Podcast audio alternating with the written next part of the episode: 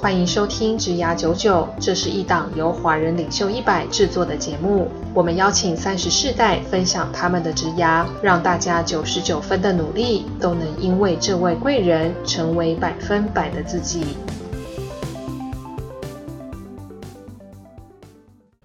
Hello，大家好，我是简少年，欢迎收听我们今天的枝芽九九。今天的节目呢，跟以往来说有点不一样，因为我们想要开启一个新的栏目，来邀请高阶、高阶、高高阶的高阶经理人来跟我们聊聊，就是关于一些职场上的议题。所以这个节目是我们全新的栏目，叫高阶驾到。好，那我们欢迎今天我们这个邀邀请来的高阶、高阶、 高高阶经理人之前的前外商 CEO Judy。Hello，大家好，对我们今天要聊的是加薪这件事情啊。那 Judy 对于这个加薪部分有没有什么样的特别的经验？就是你身为一个外商 CEO，想必是这个加薪加升官的达人，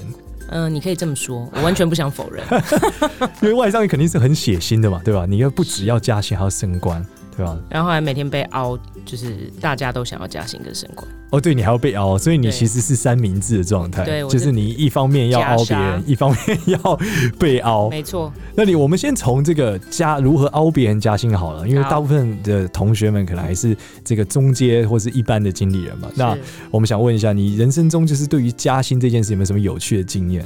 我其实经验非常多，但是我自己个人，嗯、过了不管多少年，到目前为止都还印象非常深刻的是有一次，嗯、我觉得应该可以写上史书的一个记录，什么叫加薪历史？ 对，加薪史记全中的球加薪史的 记录。就是说那一次呢，其实我自己觉得我在老板心目中应该是一个。呃，他必须一定会很想要加我很多薪的人，是这个是我自己的自己的幻想。嗯然后呢，我也觉得我不停的跟他讲暗示，好，然后沟通，呃，那我觉得他应该有充分的得到了这个讯息，但装死呃，也没有装死，反正总之到呃沟通的那一天，我就看到了数字，嗯然后那个数字呢，呃，其实老板就是一张死脸，就对了，他的一张死脸意思就是总是要表现出非常哀戚，就是说，哦，他真的没有钱，对对，我真的没有预算现，在真的非常的怎么样怎么经样济怎不么景样，气然后你知道你已经多怎么样怎么样怎么样，好，那不管他怎么讲是真的还是假的，但是最后反正出现在我的数字前面的对数字就是跟我预期的落差很大，哦，就是他加了，我们理解一下，就是他加你的钱是加是加了，加但完全没有加到而且据你内心的要的那个数对字。对对，据他说是加幅最高的，哦，你已经是传说中的加薪者了。对他他对，他就没想到你还是无法满足你。，啊对，因为我觉得那是个结构性的问题，那我已经跟你讲了几个月了。是那你应该可以理解，这个结构性的问题必须要被解决，这是一啊种哈转型正义，好吗？好，然后呢，就是完全没有这样，对不对？然后呢，我就，哎、其实我这个应该也不是耍什么心机，反正在下我就当场落泪。哦，你说爆哭哦，对，因我觉为得你原来你是爆哭系的这个职我业我者我，其实很少爆哭，但我那次实在是觉得太委屈了。气哭啊了。我觉得你在到底在搞什么鬼？这样子，哇不要再装，不要再演了。这样好。那通常正常的情况，大家如果知道的话，外商就是一个呃，一年可能就是那么一次。对好然后呢，呃，你可能要经过层层的预算、层层的审查，然后一直到总部。各种规矩，对这个过程很久很久，然后结束就结束了。好，不管你满意不满意，好，除非你就是准备离职，不然的话就明年再来一次。好哦所，以中间是没有机会说对我心情不好，我想要对再努力对就可以对对改，不行。通常是没有的。哇，但是呢，由于那个我先前已经营造到你不加我，就是你你很有事这样，然后我又爆哭，对不对？是然后呢，他就很惶恐这样，然后就说看看他可以做什么。那我本来心里想呢。哦，那那不然就走人好了，反正我也不觉得你可以做什么，我从来没有看过任何人在你这个内时候心已死。对可以可做是其实爆哭真的很屌，你爆哭当下他是说什么？我说我不敢相信这个数字你竟然给得出来， 那他呢？他说什么？他他他被我吓得手足无措，觉得老师说什么怎？么会？我我我不记得他他说说不什然么。我私底下请你喝饮 料。饮料有什么用？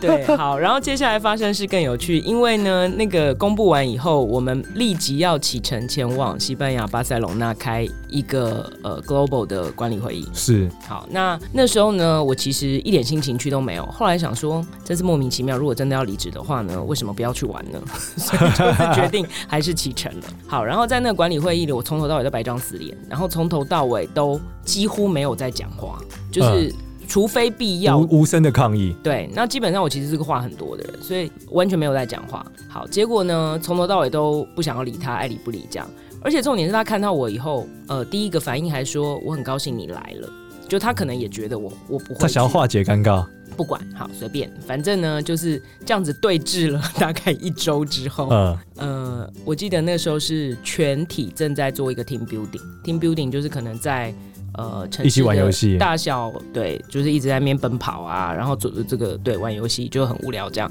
然后在这个过程里面，好，他就突然在好像 team building 结束吧，在一个 party，好，他就跑来跟我说好消息这样，我就心里就在想有什么好消息，你不要再装了这样。哦结果呢，他把我的数字改到我要的数字，哦，所以爆哭是有用的。，对，那你知道这要经过什么样的流程吗？代表我们所有人在空中飞行，并且在异地开会的那一个礼拜，他不断的把这个事件往上呈报，然后不停的开会，啊争取特别的这个核准，然后最高签到 global 最高的主管。好，就是哦这个是一个完全例外的流程，就对了。对，但这个这个是怎为什么？为什么他最后决定这样玩？就因为你爆哭吗？还是什么原因？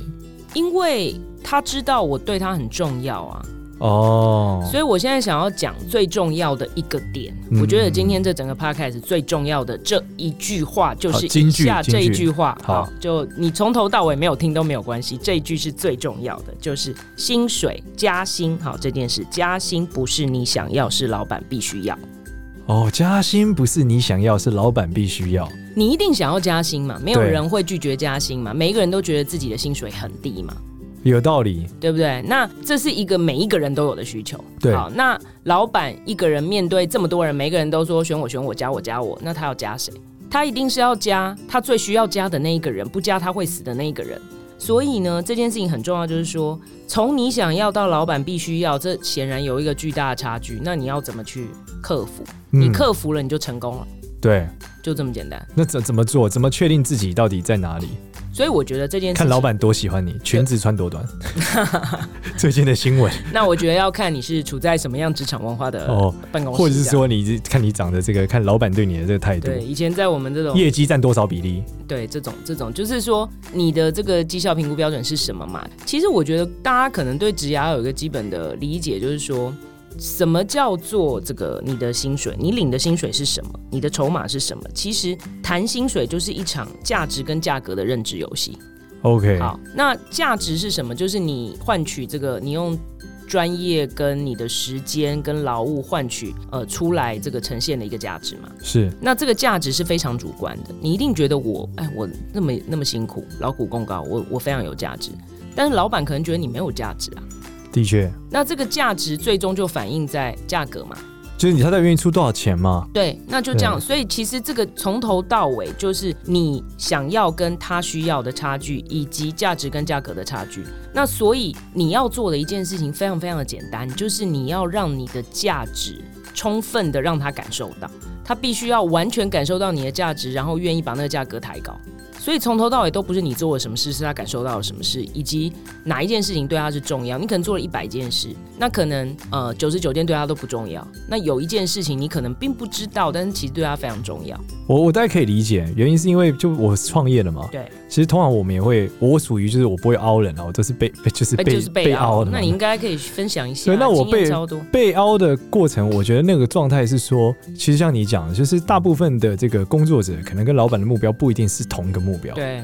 就是说他觉得他为我创造了很多的价值，啊那通常他应该会，通常他不是表达这个点，通常通很多人会表达的是我很有价值，对所以你应该加我薪水。对，但是我可能更多的时候是跟他讨论，就是你带给了我什么价值，是啊，决定我要给你。而其中有一个观点，我觉得是很多人没有概念，就是呃，在台湾就是劳健保嘛，嗯就是其实我请你来出现在这里，嗯，不是只有你的薪水，我所负担的成本还包含了你的劳健保，一点三倍，对你甚至是一点五嘛，不一定，还有座位嘛，还有就是我水电也要我要出啊，是，对不对？你假设比你的电脑还是我出的，那等等等等等等，我有好多的成本嘛，嗯我管理隐性成本也在里面嘛。所以事实上，我如果每请一个你，你至少要为我创造两倍到三倍的价值，没错我公司才要赚钱嘛。对，因为你觉得你很屌，就是说，假设公司一年做一千万，嗯你中间什么占了这个两百，好像很厉害。嗯，可是在我看来，就是那你其实以为你占了很多，但实际上很多都是成本啊，对，对你并没有为我真的创造你想象中的那个没价值嘛错。没错，对，那我觉得你刚刚讲那个爆哭，我倒是蛮有感 触，就是说，因为其实我觉得每个老板还是会有他内心的一个盘算，对就是说我们是小公司，所以可能就方便，就老板想加就加嘛。但是实际上你中间还是有很多制度嘛，毕竟你要去对考核公平。对最痛苦的其实是公平这件事，对，就是我加了你，嗯，通常旁边很快就知道，不太可能不知道。虽然我们可能禁止你们谈薪水，但总有一天还是会知道。哦，我们以前的环境是严禁，而且大部分大家是不知道，哦，我们反正这个小屁公司的特色就是严禁，大家都会知 道。对啊，然后那都会知道的结局就是你根本没有办法嘛，你对你嫁他就会觉得不平衡，我比他更努力，叭叭叭，就会来回很多很多的对复杂的内容嘛。嗯对，所以而且我每天要处理的鸟事很多，对我来说，帮你加薪要变得急迫，就像讲，你觉得我觉得情绪的一个表达，其实对我是很很有意义的。哦就是所以你鼓励员工对你爆哭是这意思吗？ 对，就是说，应该说，我认为情绪勒索是很有效的，哦真的。而且绝大部分的呃，我认为所谓的初级创业者，像我们这种很菜的，可能我现在有点已经磨到一个状态，因为毕竟嗯快十年嘛。但是很菜的创业者是很容易被打动的。我其实对不是一个呃常常情绪，应该说我很少情绪勒索，而且我也很讨厌被情绪勒 索。 OK，我必须要这样说，我那是真的是真诚流露，我不是我我也不是演员，我没有办法要哭就或哭者出你来。是真诚的对，保跟真真诚诚的的觉得情绪勒索对， 真诚的觉得很沮丧。 OK，好，那我觉得这里这个过程有很多点啦。第一个，你要非常的努力，嗯啊，你要非常的做很多，让老板觉得这件事情对他来讲就是很重要，然后你帮他完成，你帮他克服，是从他的角度出对发的。我觉得这个是第一点啊。是你不要去凹加薪，但是其实刚刚讲的嘛，价值跟价格，你在老板的眼中根本就没有那个价值的话，嗯哼，那这样你怎么凹？你就是自取其辱啊！那就说哦，好啊，那你很辛苦，谢谢你。那你看你要怎么样随 便？那这样不是就你你你要去摊牌，你要有筹码了。那怎么样比较好建立这个认知啊？我觉得一定会有很多人不知道自己现在到底该不该开口加薪，对吧？他一定有很多听众想的是，我要什么情况下我才应该开口？是什么关键数字吗？还是老板的什么态度吗？我自己觉得这是一个呃，怎么讲，持续性的过程。你不会到了加薪的那一天，或者是前两天才跑去讲这件事。所以你要每天发讯息给老板，也不是老板我薪水低，也没有到每 天哈。呃，我觉得比较好的方式是你持续的跟老板做沟通，你就可以理解他你在他心目中到底是在什么位置 OK，你你很密切地跟他开会说，你觉得我最近做得怎么样？之类 的，他会说嗯还好，就有什么要改进的，啊大概有一百 percent，对，有时候改进了，嗯嗯，我觉得全部嗯都要改进。对，你有没有考虑换个工 作？对，所以我的意思是说，这个是持续性的沟通。那到那一天，你们至少认知的差距不会那么大嘛？哈哦，你你其实就是你要很了解你的老板，其实这很重要的关键。对啊，是啊，因为我我其实也发现很多人其实不是加薪问题，我是觉得他根本不知道他老板到底，要什么？也心里第一在个想是要什么在想什么，第二个是他可能完全不知道他老板到底怎么看待他现在的工作 performance，是啊，是啊，是啊，对他以为是他把事情做好就好了，嗯。其实老板可能要的完全不是这个状态。对对对，所以我觉得，我觉得持续性的沟通哈，管理那个预期的差距很重要，对哦这个是平常就要做的。 OK，那呃，你刚刚讲说常常呃暗示老板你薪水很低，对好，那如果你觉得你有做到刚刚前面那一点，我觉得这个偶尔暗示一下也是有效的，哦，但不要一天到晚暗示让他觉得很烦。只是我这个很有经验啦。我其实没上过什么班，但是以前在某这个出版杂志社上班的时 候，我曾经就跟老板讲一句话，我说那时候很好笑，我们跟老板在算薪水，嗯老板我就说一年做多少，我如果这样做这样做，公司一年能赚多少钱？然后说这样子好像公司没有赚钱啊，就是这个服务我们这个部门没有赚钱。我说怎么会，我薪水这么低。嗯 我说你扣完我薪水还剩很多哎、对，他说少年，你再说一次，我就把你从这楼丢下 去。当场给我翻脸啊了、呃，对那你原因知道就是摸摸鼻子回不是家，原因是因为我太常靠腰，他我薪水很低了。对，所以不能太长，对，然后因为原因是公司又有一个规定的加薪。其实我在讲这句话的时候，我一年已经加两次薪水了，那你还在说因为我觉得还是太低了。哦，，对，但他们因为公司有规定，每一年可能每一次集聚只能加几千块，嗯但我加了两次还是一个穷屁啊，因为我起点太低了。嗯嗯，你也知道，二二 K 时代，我起点就是烂烂炸天嘛。对，是，对啊，所以我要求了两次还是一样。嗯那我们接下来想问一下，就是从你的角度来看，呃，你觉得一年外商都是一年加一次，你刚刚讲过了嘛对，那你本身有给过别人例外吗？呃，我有帮别人争取过例外，哦，因争为取过，因为你知道外商就是一个层层 approval 的过程，对，因为它有很多的规矩嘛。就是我觉得 OK，并不只要你是这个叫 off cycle，就是你不是在那个该有的正常的时间里面，它就是 off cycle，那你一定要有非常非常有道理的事情。那曾经呢？应该是这样讲，我们本来当初就有结构性的问题，嗯就是说我们是绩效导向的，所以底薪是比业界低，但是 OK 全年可能是有竞争力的。最后拿到会比较多。呃，有没有比较多看个人绩效嘛 OK 好但是整体来讲底薪是低的，那所以呢，每一年都面临一天到晚有人要拿高底薪来挖的问题。我懂好我懂所以我们就每一年都面临挖角问题。那我就一直想解决这个问题，但是对你要想想看，假设三百个人都有这个问题，那你怎么解决？一年解决五个人，要解决六十年这样。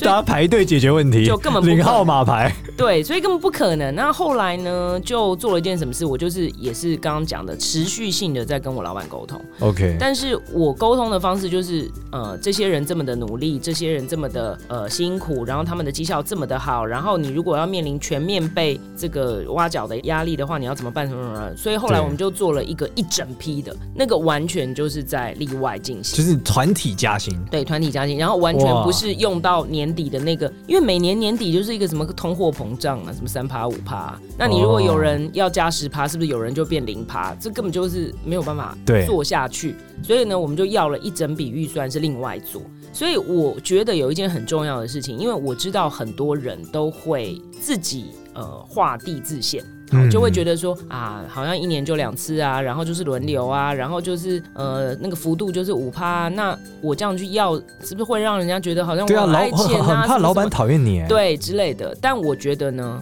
你如果不要，那是你的你的问题。那老板如果刚刚又回到刚刚讲的嘛，是他想要加你，他需要加你的时候，我告诉你，他自己会去想办法，你根本就不用担心这些。 OK，就是公司本来其实就有例外，对只是这个关卡可能很少开启对，哦。那当然你自己要有把握，你可以成为那个例外。嗯，不要就急还是事回到你刚刚讲的嘛，对就是你怎么知道你跟老板，你跟老板有更密切的互动嘛？去对去从他的反应中得知你的绩效对他来说是怎么样。没错，所以我的做法就是，我把我自己的不可取代性跟他要依靠我的这个这个程度拉到可能两百 percent，是然后再频繁的跟他沟通，你知道这是一个问题，而且这个问题会是你的问题哦，不是我的问题，不是我薪水不够的问题哦，是你会集体被挖角的问题，你有这么重要的员工会被挖走，哦，把问题放回他身上然后你就完蛋了这样。哦。所以呢，，我曾经有一次，我老板再次的情绪勒 索，情绪勒索要用理性包装，不是每次都用哭的。每次都说你这样子我要走咯，对， 不是我走，他也会走哦。你知道我曾经做过一件事情，就是因为我有两个非常重要的业务同仁，大家，是然后他们也是，当然就是一整批都是都是有些结构问题，但这两个人特别紧急啊啊、哈因为我觉得我我知道风声有人在呃觊觎他们，嗯哦结果我就跟我老板讲，你知道我超惊讶，竟然可以发生这种事情。我老板就是从从美国来台湾嘛，哈、对然后就可能开启三天两夜这种旅程。然后呢，我最后把他送走的时候，在电梯跟他讲这件事情。他人到机场的浪局就跟我说加完了，哦，然后这两个人就莫名其妙的在一个什么五月还是几月就被加薪了，这样哇而且是那种三四十 percent 的加法，不是那种五趴的加法，哇三四十 percent 哦，就是解决这个结构性的问题。对，所以我要讲的意思是说，你有年度的谈判策略，你也有这种你知道中间的丢一个好、然后也有这种整批的。其实对他只要想要做的事情，他自己会去想办法，你不用帮他找理由、找借口说哦，他没有办法加，他可能会有困难啊呐、我想，但是你要制造恐慌给他，对，但是你 要开口之前，你要掂掂自己的斤两，这是还我是懂，不然他就会说，那那不然你归零 好了，啊、对。那让你被挖走好哎、了。你那么喜欢靠腰这件事情，你那么喜欢别家公司，不如你就不啊然你就去嘛。，对这忽然让我想到以前读书的时候，我们同学很常讲说，你看我老师为什么人家建中可以，我们不行？对他说，那你去考嘛，对啊，没错 啊，我 真就的是这样考不上嘛。然后我讲到这幅度的问题啊，就是其实大家应该都没有概念，就是你刚刚讲到五趴啊，然后这种是基础的嘛，每年大家每个公司都会加。嗯那有两个部分我们想问问，就是一个是呃这个幅度，如果中间这种临时性的可以加到多少啊？像你讲三四十趴，这是很常态的吗？还是当然不怎么样常态啊，哦不常就态，就发生过那么一次。所以你比较觉得可行的是要多少？十五趴、二十趴？我觉得这个真的没有办法有一个标准，就是啊 OK 正常的公司通常就会是一个叫做通货膨胀，就给你五趴，给通你货膨胀其实现在也没那么高，哦，对 o 那 k 但是大概就是个个位数，那所以通常作为主管，他可能就会，呃，有人需要两位数，那有人可能今年就没办法加，所以它是一个一个 pool 嘛，哦，通常是这样， OK，原来有这个规矩，就是你要挪动 A 的通货膨胀给 B，A 对就会没有。 ，A 就变通货 紧缩， Amazing 哇，那 A 一定超愤怒的，欸对天哪、对所以 A 就是一定是很不重要的人， 或者是那一年没有那么危险，就 哇，是他去年会加四十趴了，，对，也有这种可能 是不是哦明年就不加他了？所以有人在讲说什么，好像公家机关做轮流，那说他外商没有，其实都是这个概念，因为你钱就那么多嘛，那不然要怎么办？哦，除非你有临你是重要的临时动议把你补上去。对，我们来讲，那升官一次加多少？这个幅度总有一个概念吧？因为你刚刚讲通货膨胀，那升官不是在这个通货膨胀里，对吧？对，呃，理论上是这样。那升官的这个怎么谈啊呢、升官怎么谈呢、你说怎么谈升官，还是升官时候的加薪？升官的谈法应该跟刚你刚刚讲加薪很像嘛？啊对那我是说升官要加多少，这个怎么谈？我觉得没有两位数的呃百分比的跳动，应该都是叫做 安慰型跳动，根本就没有跳 啊。他那个只所以至是少要十趴以上。因为加加个 title 是最不用钱的、啊，那就是来糊弄你一下。那最多要可以加到多少？你觉得？就升官一般，你觉得平常可争取合理范围三十三十可能，我觉得看你是呃怎么讲，是很低阶跳呃下一个低阶，还 是还是中阶跳很高例阶，如说从什么行销经理跳资资深行销经理来，这种就就我觉得就不会大。像哦我们不会以大前如果是 OK 从、呃 VP 跳 ED，然后 ED 跳 MD 这，我们我们那时候啊 title 是这样子的，这这对 E 种，ED 是 end 嘛，人生的末路。嗯 ED 是什么？一 E 执行董事哦，执行董 executive 事。 director，那好 MD 是什么？呃就是妈董的，事执行总董事。 董事总经理。哦，董事总经啊，理这。不重要，哇，反这正真的是高阶、高反阶、正高高 MD 阶。就是最高阶的，就对了，全球没几个啦。哦，OK，然后 OK ED 就是第二那这阶，每一阶差多 少？这可以讲吗？没有没有，不同公司啊，某公司啊，哦你可以某公司差常多市少市场常态是差多少嘛？ MD 跟 ED 可以差到三倍，三倍，但也三倍就是我原来如果年薪一百万会变三百万，但我想那个是是薪水应该是一千万变三千万。对，但是也有，就是说每一个 title 它有一个很大的 range 我。要先讲，我们节目就是很敢 讲，今天竟然把这数字都讲出来。没有，我跟你讲，现我告诉你，市场上的职涯节目就是没有我们屌。没错，他们不敢直接讲，反正 Judy 出了这个之后怎么样，跟我没有关系，也不是我讲的。 好，反正世界上叫 Judy 的人那么 多，无所谓。对我，我必须要说那个 range 很宽啦，就是说 MD 的下缘在 ED 的上缘，ED 的下缘在 VP 的上缘，所以哦，你有所以可能 VP 到 ED 又是三倍，呃，可以是三倍。那什么到 VP？VP 的下一阶是什么？呃，我们以前叫 associate，其实就四阶，然后再来下面就没有 title，无 title。哦，就是什么经理这种都是属于等于无 title 我的，我们没有意义不大。对对对，就是哦那个是适用于全球的职级。那你讲的那什么经理、什么协理什么的，那个是 local。哦，但如果你哦我懂，你说 VP 那就副 VP 到 VP 可以差三倍，VP 没有在没有没有没有没有没有，没有我我因为以前呃外商的体制其实就是四阶非常平，哦，所以你很但是中间因为当初为了要 local 安 local 哦的抚话，台湾，你知道喜欢看到什么里什么里什么里，对对所以对每一个 title 都有很多里、哦啊，，但那个很多我懂。里在里面跳来跳去的时候就没有办法有很高的哦，我懂你，它其实是一个集句，对就是你什么叉叉叉里叉叉里，其实你们同一阶啦。对，你以为你是上一阶，没那个有，只是做业务好听，但对你事实就是上底下还是那个，对，但是它不会影响到哦你、所以当你进到 VP，你人生就是新的阶段了，呃第一个新的阶段，第一个阶段，然后从 VP 再上去就是第二个新的阶段了。哦，对对，那我们现在在想说，那这个是内部升官嘛？那如果是换工作嘞，换工作我也觉得，如果你换工作有几个点嘛，嗯，第一个每一次就换可以加多少？我很好奇，就是到底跳，因为我相信大家想的一定是那跳槽好，嗯，还是里面升好？对。对啊，我觉得跳槽，如果你不是为了更大的这个舞台的话，因为有的人嗯跳槽是，比方说，我本来做行销，嗯我希望多个业务的体验，那别人也要敢用你，没是业务新手嘛。嗯那我觉得这个，你如果是平台扩大，那这个可能没办法加太多。那你如果是完全做一模一样的事，跳另外一个对公司，那公司又没有特别大的话，对那我觉得也是应该要至少加个二十趴吧，不然哦，所以平台互动加十趴，如果你是换 职级换工作内容加十趴差不多，我十趴以内吧，我觉得。然后但是如果换公司换汤不换药，还做一样的事，你应该要加你没有加到二十趴，我觉得很逊。要加到二十趴，对，所以这是合理可以谈的我。觉得可以。那如果换还升职级呢？假设你加到二十趴，应该就会升职级吧？哦，我懂你说换它这二因十为这趴是对称的嘛。 OK 嗯 OK，好对，那在加薪的这件事情上，就是你我们在讲啊，你刚刚是说你已经其实回答了我们很多今天要问的问题啊，例如说加薪的幅度啊、经验啊，然后不如预期怎么办啊？但是有一种人是什么？就是会不会我喊一喊加薪就变成黑名单啊？这个还是回到刚刚讲的，你对自己的认知嘛，还有对老板的了解嘛。对你有这样的经验吗？就是把人家黑 掉，有啊，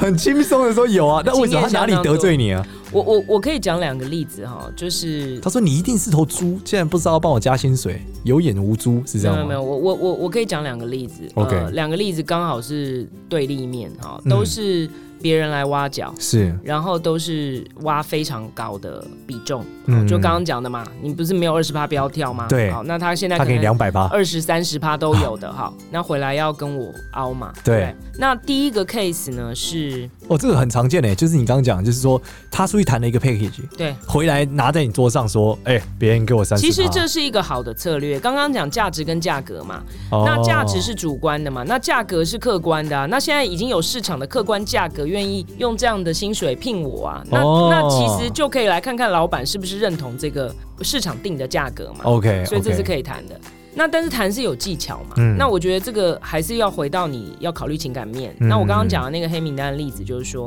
他来跟我一起工作呢，其实他到那一天有今天都是因为我，哦好，我把懂它你从提拔了他很多，对我我可以完全负责任，也敢这样讲，就是嗯没有我就没有他的那时对候到那一天这样。而且我那时候在预算非常少的情况下，也是把它加到最多。嗯，那我也觉得那幅度是非常大的，好，那而且我也觉得是对得起，但是对方呢也是一样拿高高底薪来嗯挖他，嗯然后他就直接坐在我的对面，就是问我要不要直接比照，不然他就要走人，就是一种威胁的方法，我懂，完全没有考虑过去这些情面，他本来不是这个产业的，好，那我把他从别的产业挖过来，然后给了他非常大的舞台，而对且他这个就是没有情绪勒索对，他单纯直接谈 判，你就翻脸，对，然后呢，他而且这个我为了提拔他，还得罪了很多人。好对那反正总之种种到今天，那他让他有资格去外面跟人家拿新的这个 package，但回来呢，就直接直接这样受哈这样子。嗯哼，然后当然我就做不到嘛，那我做不到，那他当然就走了嘛。那从此以后他就列为黑名单，而且所有的 reference check 我都会给非常烂的 rating。但是你给非常烂，他还是有办法找到工作嘛，他已经拿到那个 offer，了所以他下一份的时候，你在已经不 check 你了嘛，他 check 我就会给他很烂的，不是哦，你说那一个哦。对啊，呃，必须要说，以前我们就是很像人才训练所，就是反正我们哦，大家还是出会来问的你人，嘛大家都会要。我懂那但是我觉得这样的人的职涯会比较短视。那你你他后来当然也经历了很多很多，哦，但所我以这觉个得人现在还活着，我以为草已经长很长了。 你走出去之后，忽然被车撞了，这个世界上你也知道的嘛，对不对？你创业你知道这个，总是有人可以活下来。，对，而且总是有不同的圈子这样。哦，好，然后另外一个 case 呢，就是一样，他也是被外面挖。好，那哦，你不止黑过一个，黑过两个。没有没有，第二个不是 黑。那我要告诉你有一个很关键的，好，那嗯你又回到你讲的情绪勒索，就是说 这一个 人呢，他也是非常重要，他是业务。那他呢，也是一天到晚在靠腰，薪水很低，但是都是一种玩笑式的、啊、什么什么的。是，那我也知道亏待他，好，但对就是一时半刻没有办法调整。那他呢，也去外面谈了一个，不是他不是主动去谈，反正总之就是有人来。那他呢，就轻描淡写的跟我讲了这件事情，是，然后就说，我们既然是绩效导向，我们没有理由做不出那个绩效，然后让我没有办法拿到这个薪水，嗯所以他就拒绝了外面。好，然后呢，留下来。继续拿比较低的底薪，他认为他有办法冲到那个数字，让他自己靠着绩效拿到那样子的钱。哇，很励志哎，这个人，然后那个 gap 非常的大 很奴哎，对啊，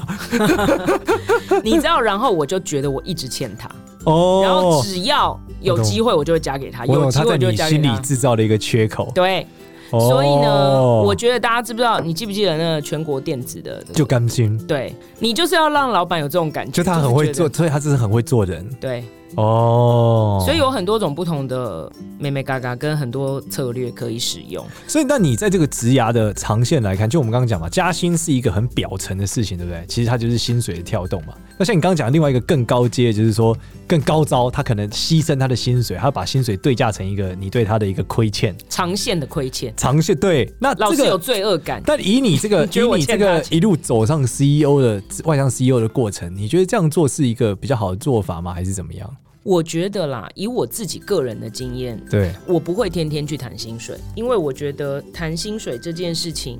天天要就跟狼来了一样。是。好，那你如果要了，人家也没加给你，那你又没有什么动作，那你这样不是很逊？但你们会主动加吗？呃，例如说，你一看看觉得哇，这个人真的是天纵英才，我就因会啊，我会，哦但你你不会能，你不能保证每一个主管都会。 OK，有老板会将本就利，他觉得你不、对啊，你不喊我就你不算了。对，这这种人也蛮多的嘛。哦所以我觉得你要做的事情就是，第一，你要非常非常非常的把自己的那个所谓主观的价值跟老板心目中跟对你的价值拉到很接近，甚是至他觉得你非常物超所值，把那个能量累积到要爆棚的时候，好，那你当然也要经营跟老板之间的互信跟关系嘛。嗯嗯，然后时不时的就暗示他一下，啊然后外面有人找你啊，但你其实不为所动啊， 然后你非常的为他着想啊，然后让他觉得哦，怎么有人又可以解决我的问题，又有老板视角，又这么的任劳任怨，然后绩效又这么的卓著，然后外面都怎么挖都挖不动，然后又领那么低的薪水，然后在这所有的东西都已经到达那个沸点的时候开口，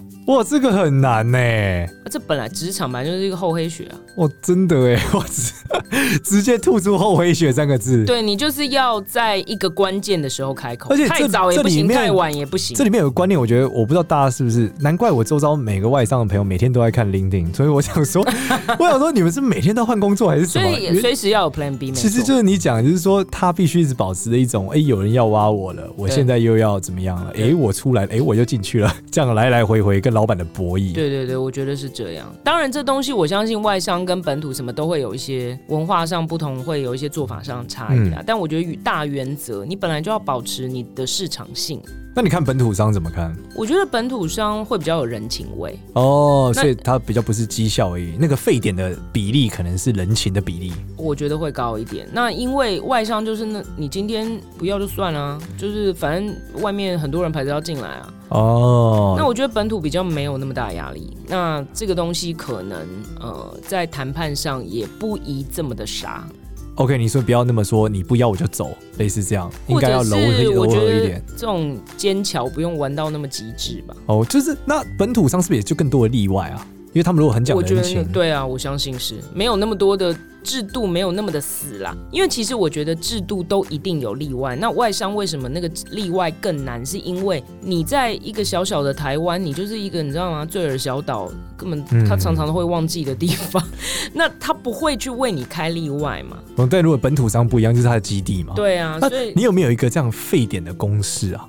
沸点的公式。 对啊，对，因为你的沸点有加了几个，我们把它归纳一下好了。我觉得这蛮酷的。你那说、这你可以个来归纳一下，这个沸点刚刚听起来有几个嘛？第一个是你的绩效嘛，这很直接嘛。是然后第二个是老板对你认知的价值，对第三个是老板认知到的价格。对对，就是外界对你的这个可以是用行情定价、对，外界定价，对都是这样嘛。嗯，然后第四个就是你对老板的这种这个粘算粘性嘛，或者老板的信任，信任也是一个沸点嘛。对对，如果信任度是零，干这个沸点就再见了嘛，因对为它是程序信任这件事。对所以你要把四件事情都经营到一个极致。对。我有讲漏吗？还没有，我觉得得就是这样。然后到这个时候，你就已经创造了一个不是只是你想要，而是他必须要的环境。让对你开口。那我最前面讲的那个故事，就是我认为那个环境是完全到的，你但已经是到沸点的满点，但这些系结构性问题它加不了你。不是，我觉得不是。那个时候我讲的那个巴塞隆纳的例子是，我觉得已经到了那个沸点，我也开口，他也接到这个讯息了，但是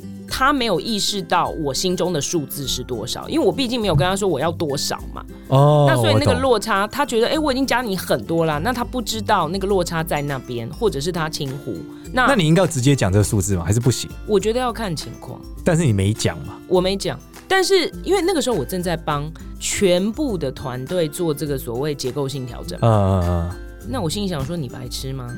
我在帮全 但但你不会来做我 的吗？我也要结构性调整一下。对啊，这不你是怎么这样子呢？这有需要讲的那么白吗？好，哦反正然后第二个，我觉得他也有可能取巧，觉得说，哎呀，我们关系那么好，应该这样。他比方说，我认为应该一次到位，他可能认为可以分两年，你可以撑一下。他我觉得懂应该还好，但没想到我、哦我那个你就情绪勒索他。，对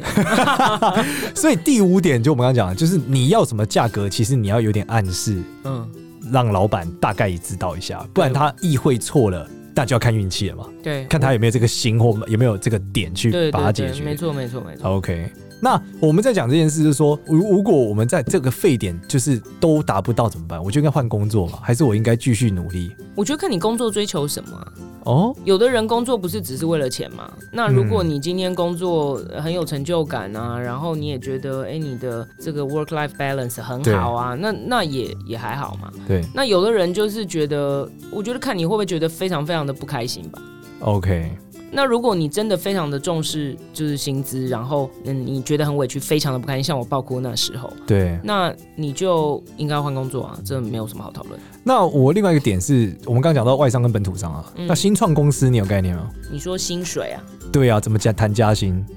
这应该要问你吧，好像有道理哦。你是要好自己像 Q 自己好回像我答要 Q 吗自？己， 没有，因为我很怕讲完之后万一回公司 啊，大家就叫我加薪水。对啊，好，我呃，好，我讲一下我大概理解新创公司的状态。其实我觉得新创公司有分两种，我觉得一种是广义的新创，广义新创就是它很新；嗯。一种是狭义的新创，狭义新创就是它玩的完全是 startup，它拿的是 VC 的别钱人。的钱，那这个两个是很不一样的。广义的新小新创公司的特色就是它没有赚到钱，对然后因为他没有赚到钱，所以他很难给你很优渥的薪水。原因是因为他如果付得起你更好钱，他早就可以找更好人才了。但是他就是没有钱嘛，所以他才会有很多 option 啊，有的没有的啊，什么情感啊，然后愿景啊，去洗你嘛，让你拿比较少的钱，愿意跟他玩嘛嗯。他你买的是一个梦嘛。另外一种是很狭义的新创，就是 VC 投的那种，那他就有可能加你薪水，而且很可能不合理的加。嗯我先讲为什么，就是你可以想象，就是你不会在车速开到这个一百八十公里的时候换驾驶， 对啊，就是因为你的车如果在超快的情况下，就算这个驾驶要求出不合理的价格，